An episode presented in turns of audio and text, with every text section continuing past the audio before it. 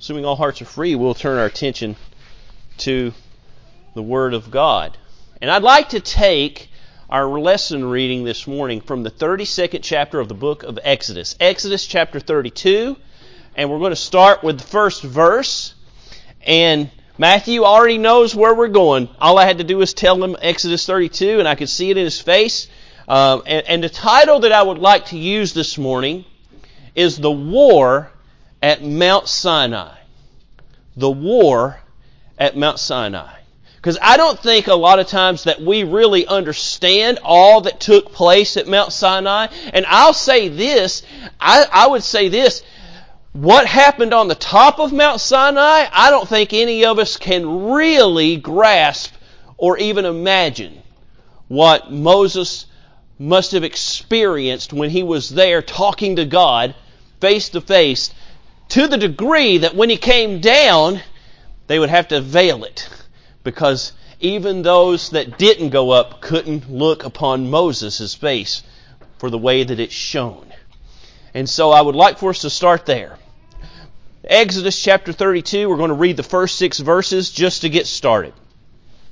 And when the people saw that Moses delayed to come down, down out of the mount, the people gathered themselves together unto Aaron and said unto him, Up, make us gods which shall go before us, for as this, for as this, for as this Moses, the man that brought us up out of the land of Egypt, we wot not what is become of him.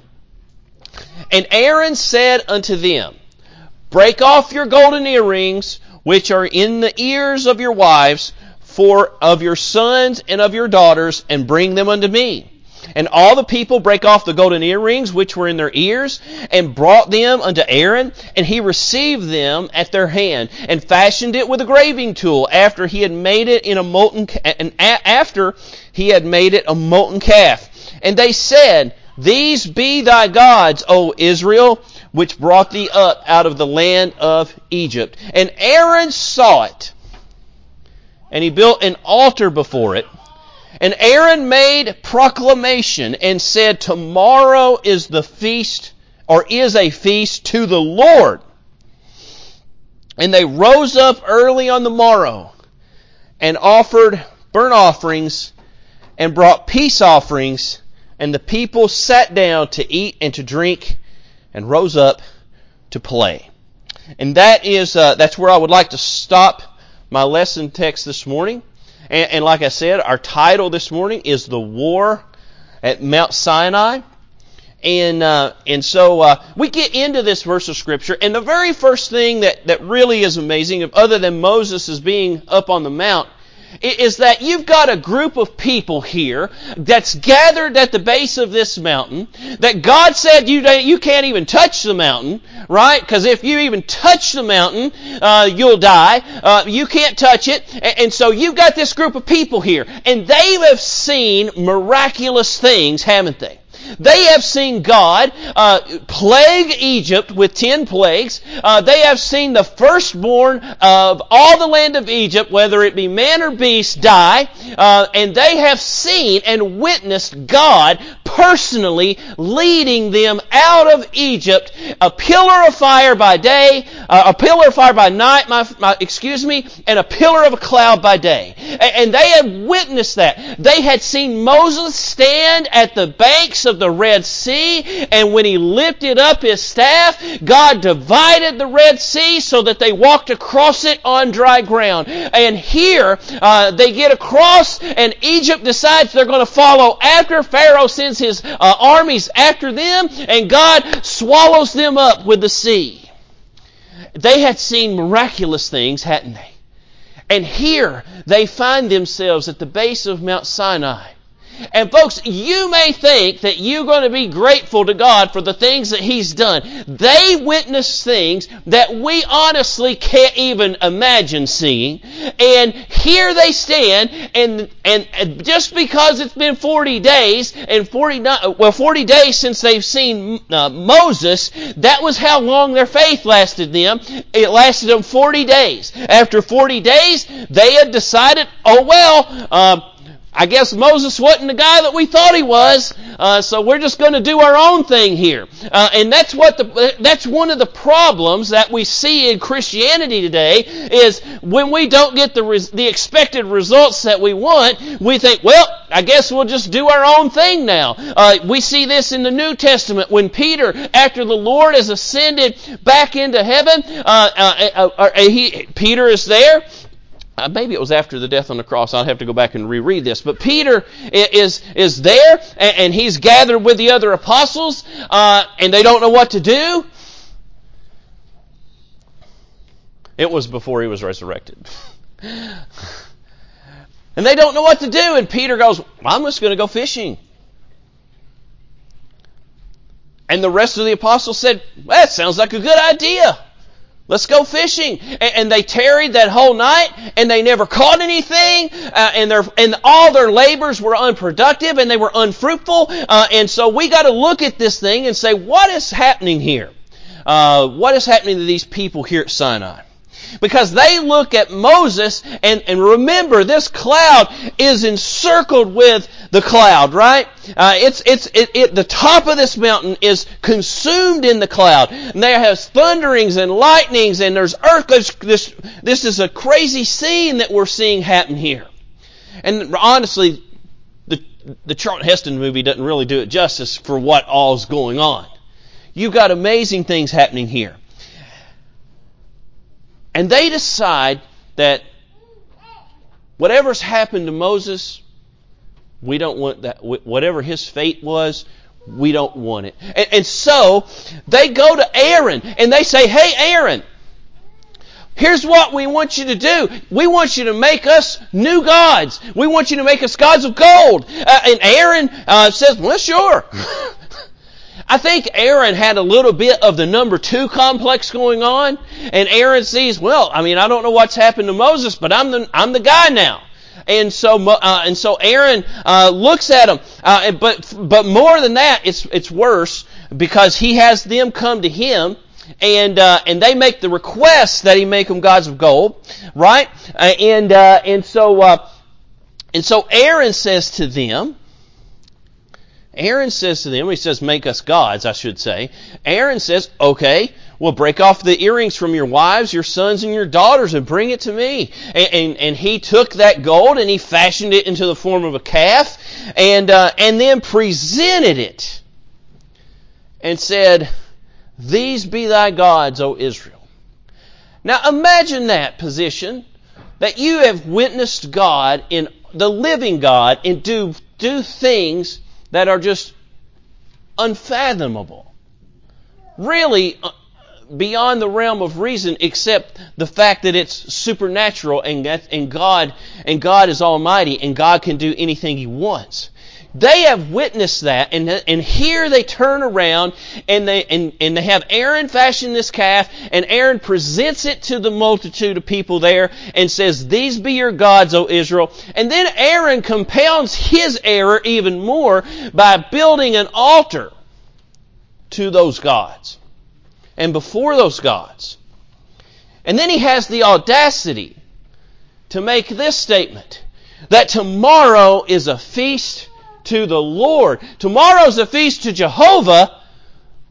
But these golden calf, this golden calf, or these golden calves that I have fashioned for you, these be thy gods. But now let's remember, tomorrow is supposed to be a feast for Jehovah, for Yahweh.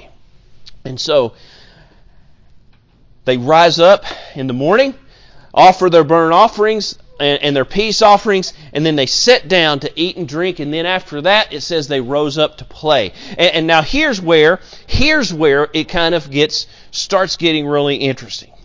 Because you have this group of people that God is, has, has remained faithful to because of the promise that He made to Abraham, to Isaac, and to Jacob. But God sees this error, and this error is so great that I believe Samuel, if we go over into the first, into First Samuel, uh, Samuel is the one who is really going to going to clear this up for us in the in the in the highest degree. Samuel in the first chapter of uh, Samuel, I believe it's in the 15th chapter, made this statement that said that rebellion is as the sin of witchcraft. And now we're going to touch on that here in just a moment uh, because uh, uh, of what it says in the book of Deuteronomy here in the 18th chapter of the book of Deuteronomy, the 10th through the 12th verse. It says, There shall not be found among you uh, uh, anyone that maketh his son or his daughter to pass through the fire, that is, that they be sacrificed to the god Molech, uh, or that useth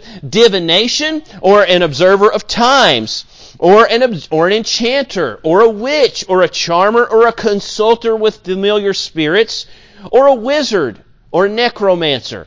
All of those things are encompassed underneath the the heading, I guess you would say, of witchcraft, right? And uh, and and witchcraft uh, is as the sin of idolatry. So you have these things occurring here. Now, what's really important is what God says in the 12th verse, and, and by the pen of, of Moses, verse 12. For all that do these things are an abomination to the Lord. So you've got a, peop, a group of people assembled at Sinai who God has miraculously delivered from oppression in Egypt, and they are now an abomination in the sight of God. Isn't that amazing? That that you could that I know I don't believe you can fall from grace, and I'm going to touch on why I believe they got there. But that's where we find them at. They're in a position where God says this statement in in the in, in the in the eighth verse, right? I'm going to touch on the eighth verse only, uh, but we're looking at the seventh through the tenth block. In the eighth verse, God says, uh, I think it's in no, in the tenth verse. Let's finish it up. Tenth verse. Now therefore, let me alone. God says to Moses, because Moses is advocating uh, for the people. But God says that this people is a stiff necked people, meaning they're very stubborn. And God says, Now therefore leave me alone, Moses, and let my wrath or my anger wax hot against them, that I may consume them. Isn't this a sad state of affairs? That the children of Israel, the Israelites, have gotten themselves into such a state that God has went from being the loving protector and the guiding God that delivered them out of Egypt uh, to actually being the one who says, I'm just going to consume them. I'm done with them. And he says, and Moses, I'll take you and I'll start over with you. And essentially, he's going to do a reboot here uh, in computer language, right? He's going to reboot Israel uh, uh, uh using Moses. And, uh, and Moses uh, is going to go to bat, isn't he? Moses is going to go to bat. Moses is going to make an intercessory prayer for the children of Israel and recall to the memory of God not, not how good the people that are assembled at the mountain are, but he's going to recall to the memory of God, even though God knows these things, right? God is, God is omnipotent. He doesn't, or omniscient. He doesn't forget anything. He knows everything. But Moses says, God, but what about, and I'm going to paraphrase here, but what about the promise that you made to Abraham and to Isaac and to Jacob? And, and, and, that, and that intercessory prayer there that's spoken by Moses garners God to repent of the, and it, I'm going to say this, of the evil that he was going to do. He was going to kill them all. He was going to have them consumed. But God repented of that because of the intercessory prayer of Moses. Now, there are people all the time who say, Will you just pray for me? Will you just pray for me, right? Folks, a real intercessory prayer isn't asked for it. but because of the love that one has for the people that he's making intercession for, when he finds out something bad is happening, he will intercede on their behalf. God intercedes on each one of our behalves every time. Jesus interceded on behalf of Peter before he denied him three times. And he says, But Peter, I've prayed for you. I've already done it. I know you're going to do this, but I've already prayed for you. It's already been forgiven. Right? You're going to learn some things through it, and those things that you learn, I want you to use those things to strengthen the brethren. And, and so that's where you find yourself at. So God's, God repents himself of the evil uh, that he uh, uh, that he sought to do because uh, because of Moses' intercession that he had made. Uh, and now I want us to look here in the 15th verse because this is very important. God says, Fine, I'm going to spare them. But I want you, because remember, the top of Mount Sinai is engulfed in the cloud, right? Uh, the people can't see above it. They don't know what's happening to Moses. And so that cloud, it starts to lift. Because God started to lift his protection, didn't he? Away from the children of Israel. The, the protection, you can't live in sin and expect God to just go to bat for you every time. It's just not feasible. And so what God does is the cloud starts to lift and he says, okay, Moses, you take a look at what they're doing.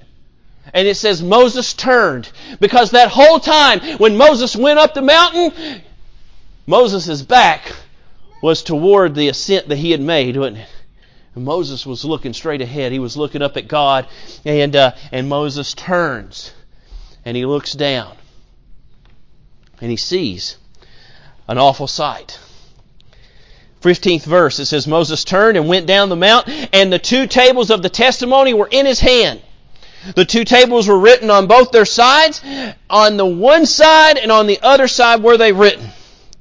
And the tables were the work of God Written with the finger of God, I might add. Written with the finger of God. The tables were the work of God, and the writing, uh, the writing of God, graven upon tables. And now we're going to we're going to touch on why I say the war at Mount Sinai. Because you may say, well, there's no war taking place at Mount Sinai because there's no other army there. It's only the children of Israel. It's only the Israelites down at the base of the mountain, and it's Moses at the top of the mountain, and God is present. And there's no war that's taking place at Mount Sinai. The, Am- the Amalekites aren't coming in. They've already defeated them. The Amorites are not coming in. Uh, none of the Girgashites are coming in, or the Hittites. No, none of the people of the land are coming in and attacking them. What war are you talking about that's taking place at Mount Sinai? I'll tell you right now, Joshua knew there was a war taking place at Mount Sinai, because as they come down the mountain in the 17th verse, it says, And Joshua heard the noise of the people people as they shouted, and he said unto Moses, There is a noise of war in the camp. I, I, I, there's a battle that's taking place, Moses.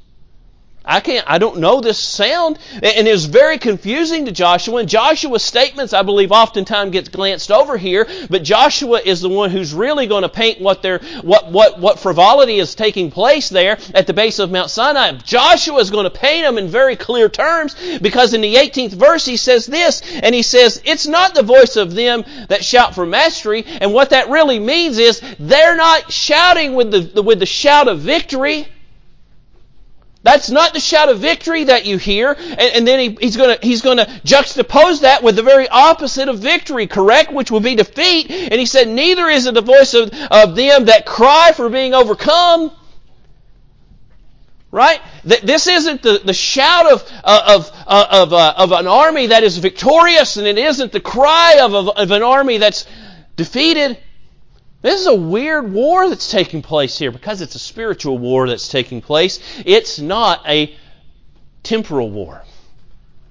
The war that's taking place here is a war between God and the world. For lack of a better word, the war in the world. Because what has, what has happened is the Israelites have forsaken God, the fount of living waters. They have forsaken the rock from which they were hewn, and they have carved them out their own gods, hadn't they? And actually, they had they had Aaron to fashion those gods. He says, "But the noise is of them that sing do I hear." Now, what's really interesting here is the word that's translated "sing." because the word I, I, want to get into it. I, I want to really because this is really important to to, to, to the, what I'm trying to to show you here. It's a primitive root word, and it's pro- probably identical with uh, Hebrews 60:30, which was anah, right? Hebrews 60:30, which is anah, and, and Hebrews 60:30 has uh, tied with it or coupled with it this idea of looking down, right? Or browbeating somebody. Uh, when I was a kid, uh, whenever I would get too big for my britches, my mom would always tell me that I better stop looking down my nose at people, right? Kind of the same thing. Only the difference is who is it that they're looking down their nose at? Who is it that who is it possibly that they could be making light of or jesting of? Well, I believe if you look at the very beginning of this verse, or this chapter, it'll tell you that one of them was Moses, right? We want not what has become of him, and we, we don't want to, we don't want to share in his lot, his cup. We don't want anything to do with him. So they're probably doing that. Secondarily, uh, given the fact that they've just had Aaron carve them out gods of gold, I, I bet they're making light of God. And I'll tell you right now, if they're not doing it verbally, they're doing it with their actions. They're doing it with their actions. So that word sing there, they're not just singing. They're not singing songs of victory, and they're not singing songs of, which would be songs of mirth, right? Songs of joy. They're not singing songs of defeat. Nah, these are these songs. These are songs of of ridicule. Best way I know to put it.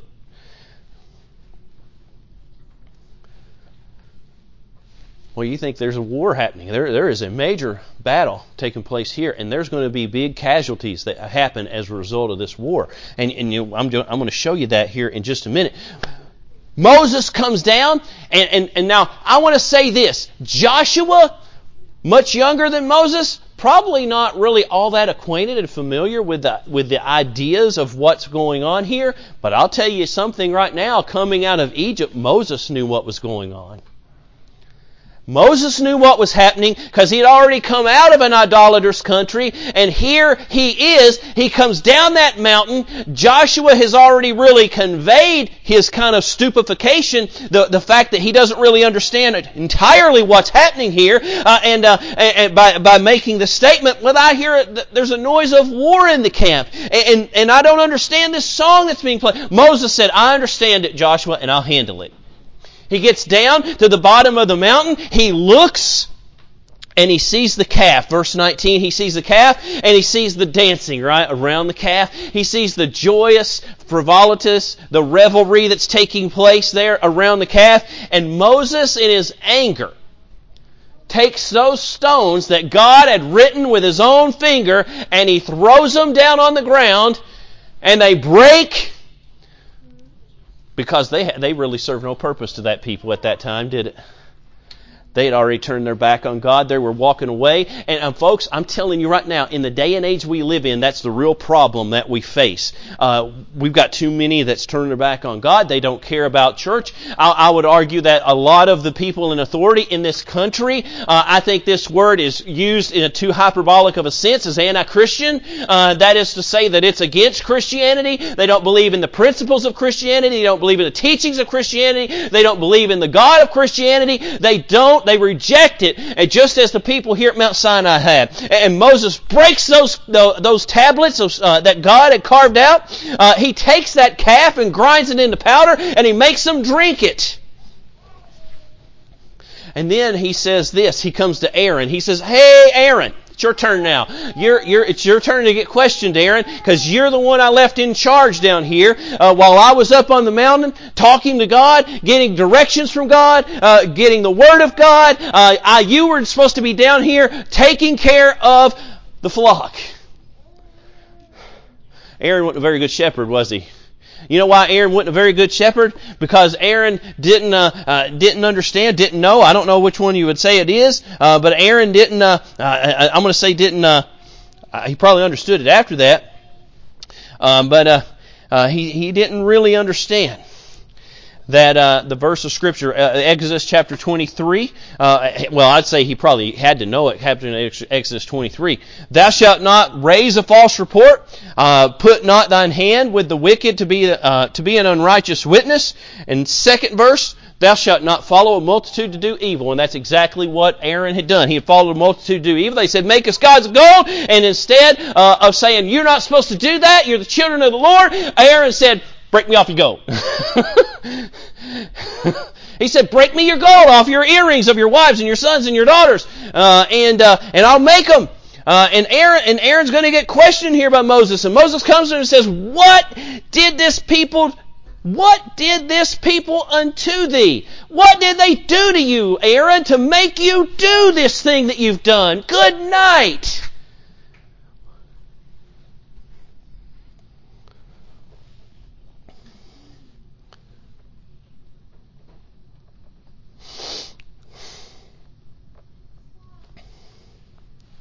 Aaron goes, Well, they, they said, Make us gods of gold.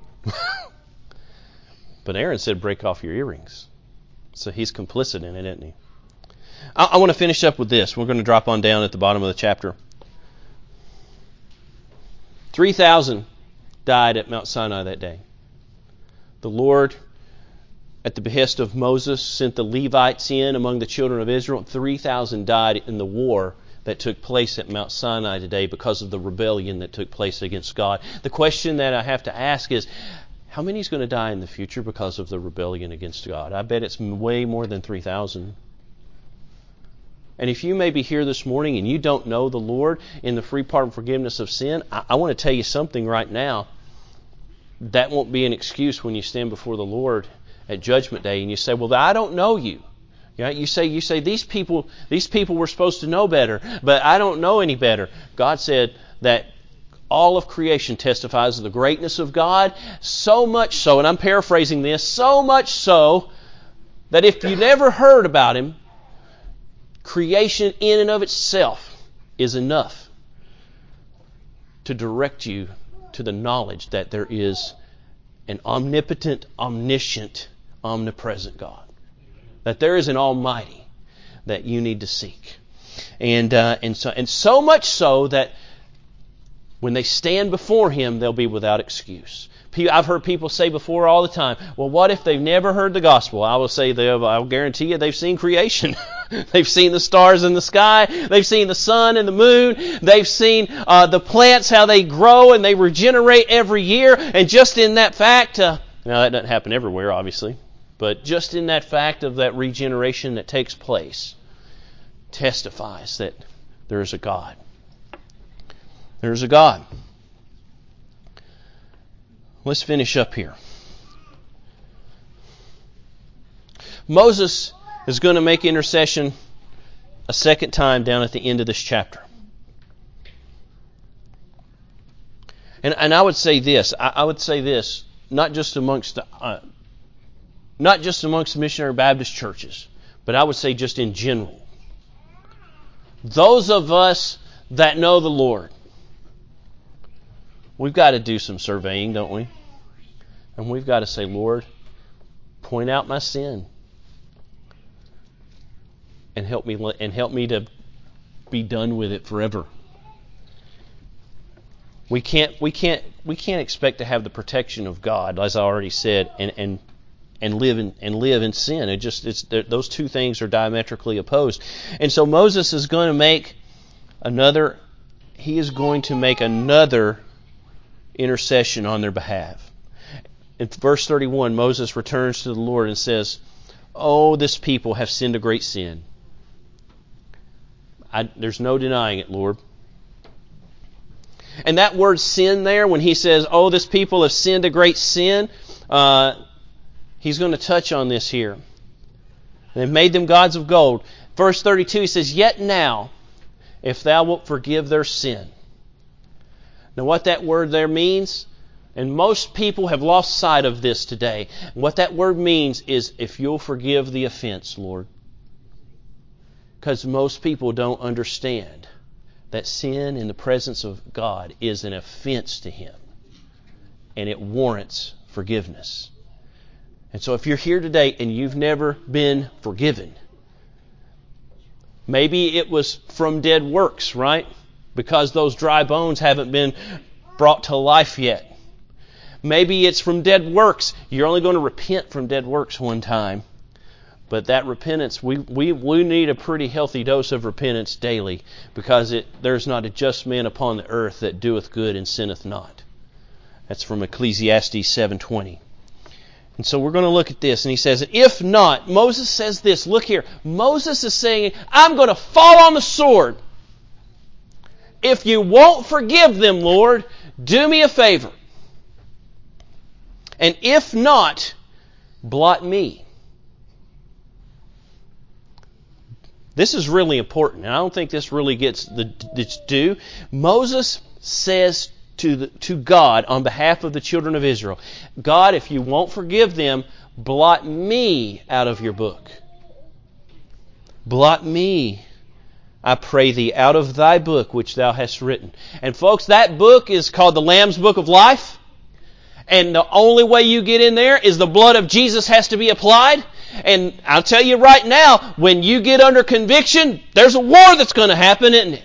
And you're going to be torn in two different ways. You're, you're, the devil's going to tell you you don't need it. Uh, he's going to tell you you can't get it. He's going to tell you that it's too far away. He's going to tell you that God's unknowable. But God is very knowable, and God is near, uh, nigh unto those that happily would seek after Him. And God, and God is a forgiving God, as the book of Jonah teaches us, and He will forgive all sin because the blood of Jesus Christ will wash away all sin, all the sin of mankind. But, but, this sin. Now, I, I want to say this there's often said, what's the unforgivable sin? And we always say the sin of unbelief, right? And it is the sin of unbelief because these people here, even though they are the Israelites, they don't know the Lord. They are exactly like the church at Sardis, which has a name that they live, but inwardly are full of dead men's bones. Folks, and, and when you, when you, when you make a, when you make a profession that you're going to walk a certain way and then you fall away from it, to bring you back again is impossible. And you don't believe that, you go and read the account of Simon the sorcerer, who, after seeing the apostles lay their hands on those that were saved by the preaching of Philip there in Samaria, he went and he made inquiry of them, said, How much is it going to cost for me to be able to do that? And they looked at Simon, and, and, I want to tell you, the people who say that uh, that baptism saves you, um, the Campbellites, right? Uh, they looked, he looked, they looked at Simon, who had been baptized by Philip already, and they said, "I perceive that thou art in the gall of bitterness." Secondarily, they said, "And thou art not right with God." In other words, they said, "You're not saved. You don't know what you're talking about, or you wouldn't have made such a silly statement such as that." We don't have the boldness to do that nowadays. We don't have the boldness. We want to make excuse. We don't have the boldness to do that. But, but Moses said, Blot me, Lord, out of the book. Listen to what the Lord says. Therefore now go, lead the people unto the place which I have spoken unto thee. Behold, mine angel shall go before thee. Nevertheless, in the day when I visit, I will visit their sin upon them. Why is that? Because God said in the preceding verse, and the Lord said to Moses, Whosoever hath sinned against me, him will I blot out of the book of life. Why do you think that God does not rejoice at the death of the wicked? Because God's desire is that everyone would be saved. If you're here today and you do not know the Lord in the free pardon forgiveness of sin, today's a day that you need to seek Him for the, for the salvation of your soul. Because if you die without the protection of the blood of Christ, God will visit your sin upon you because blessed is the man to whom God does not impute iniquity, right? In other words, blessed is the man to whom God does not impute sin. Instead, blessed is the man to whom God imputes righteousness. And that's what you'll be lacking when you stand before the God that day, is you'll be lacking the imputed righteousness, righteousness of God, which is the only thing that can qualify us to enter heaven. And it comes about by the application of the blood of Christ. Brother, brother, uh, uh, I'll get your name right here in a minute. I'm just a little hyped up. Uh, brother Williams, if we could have a song, please.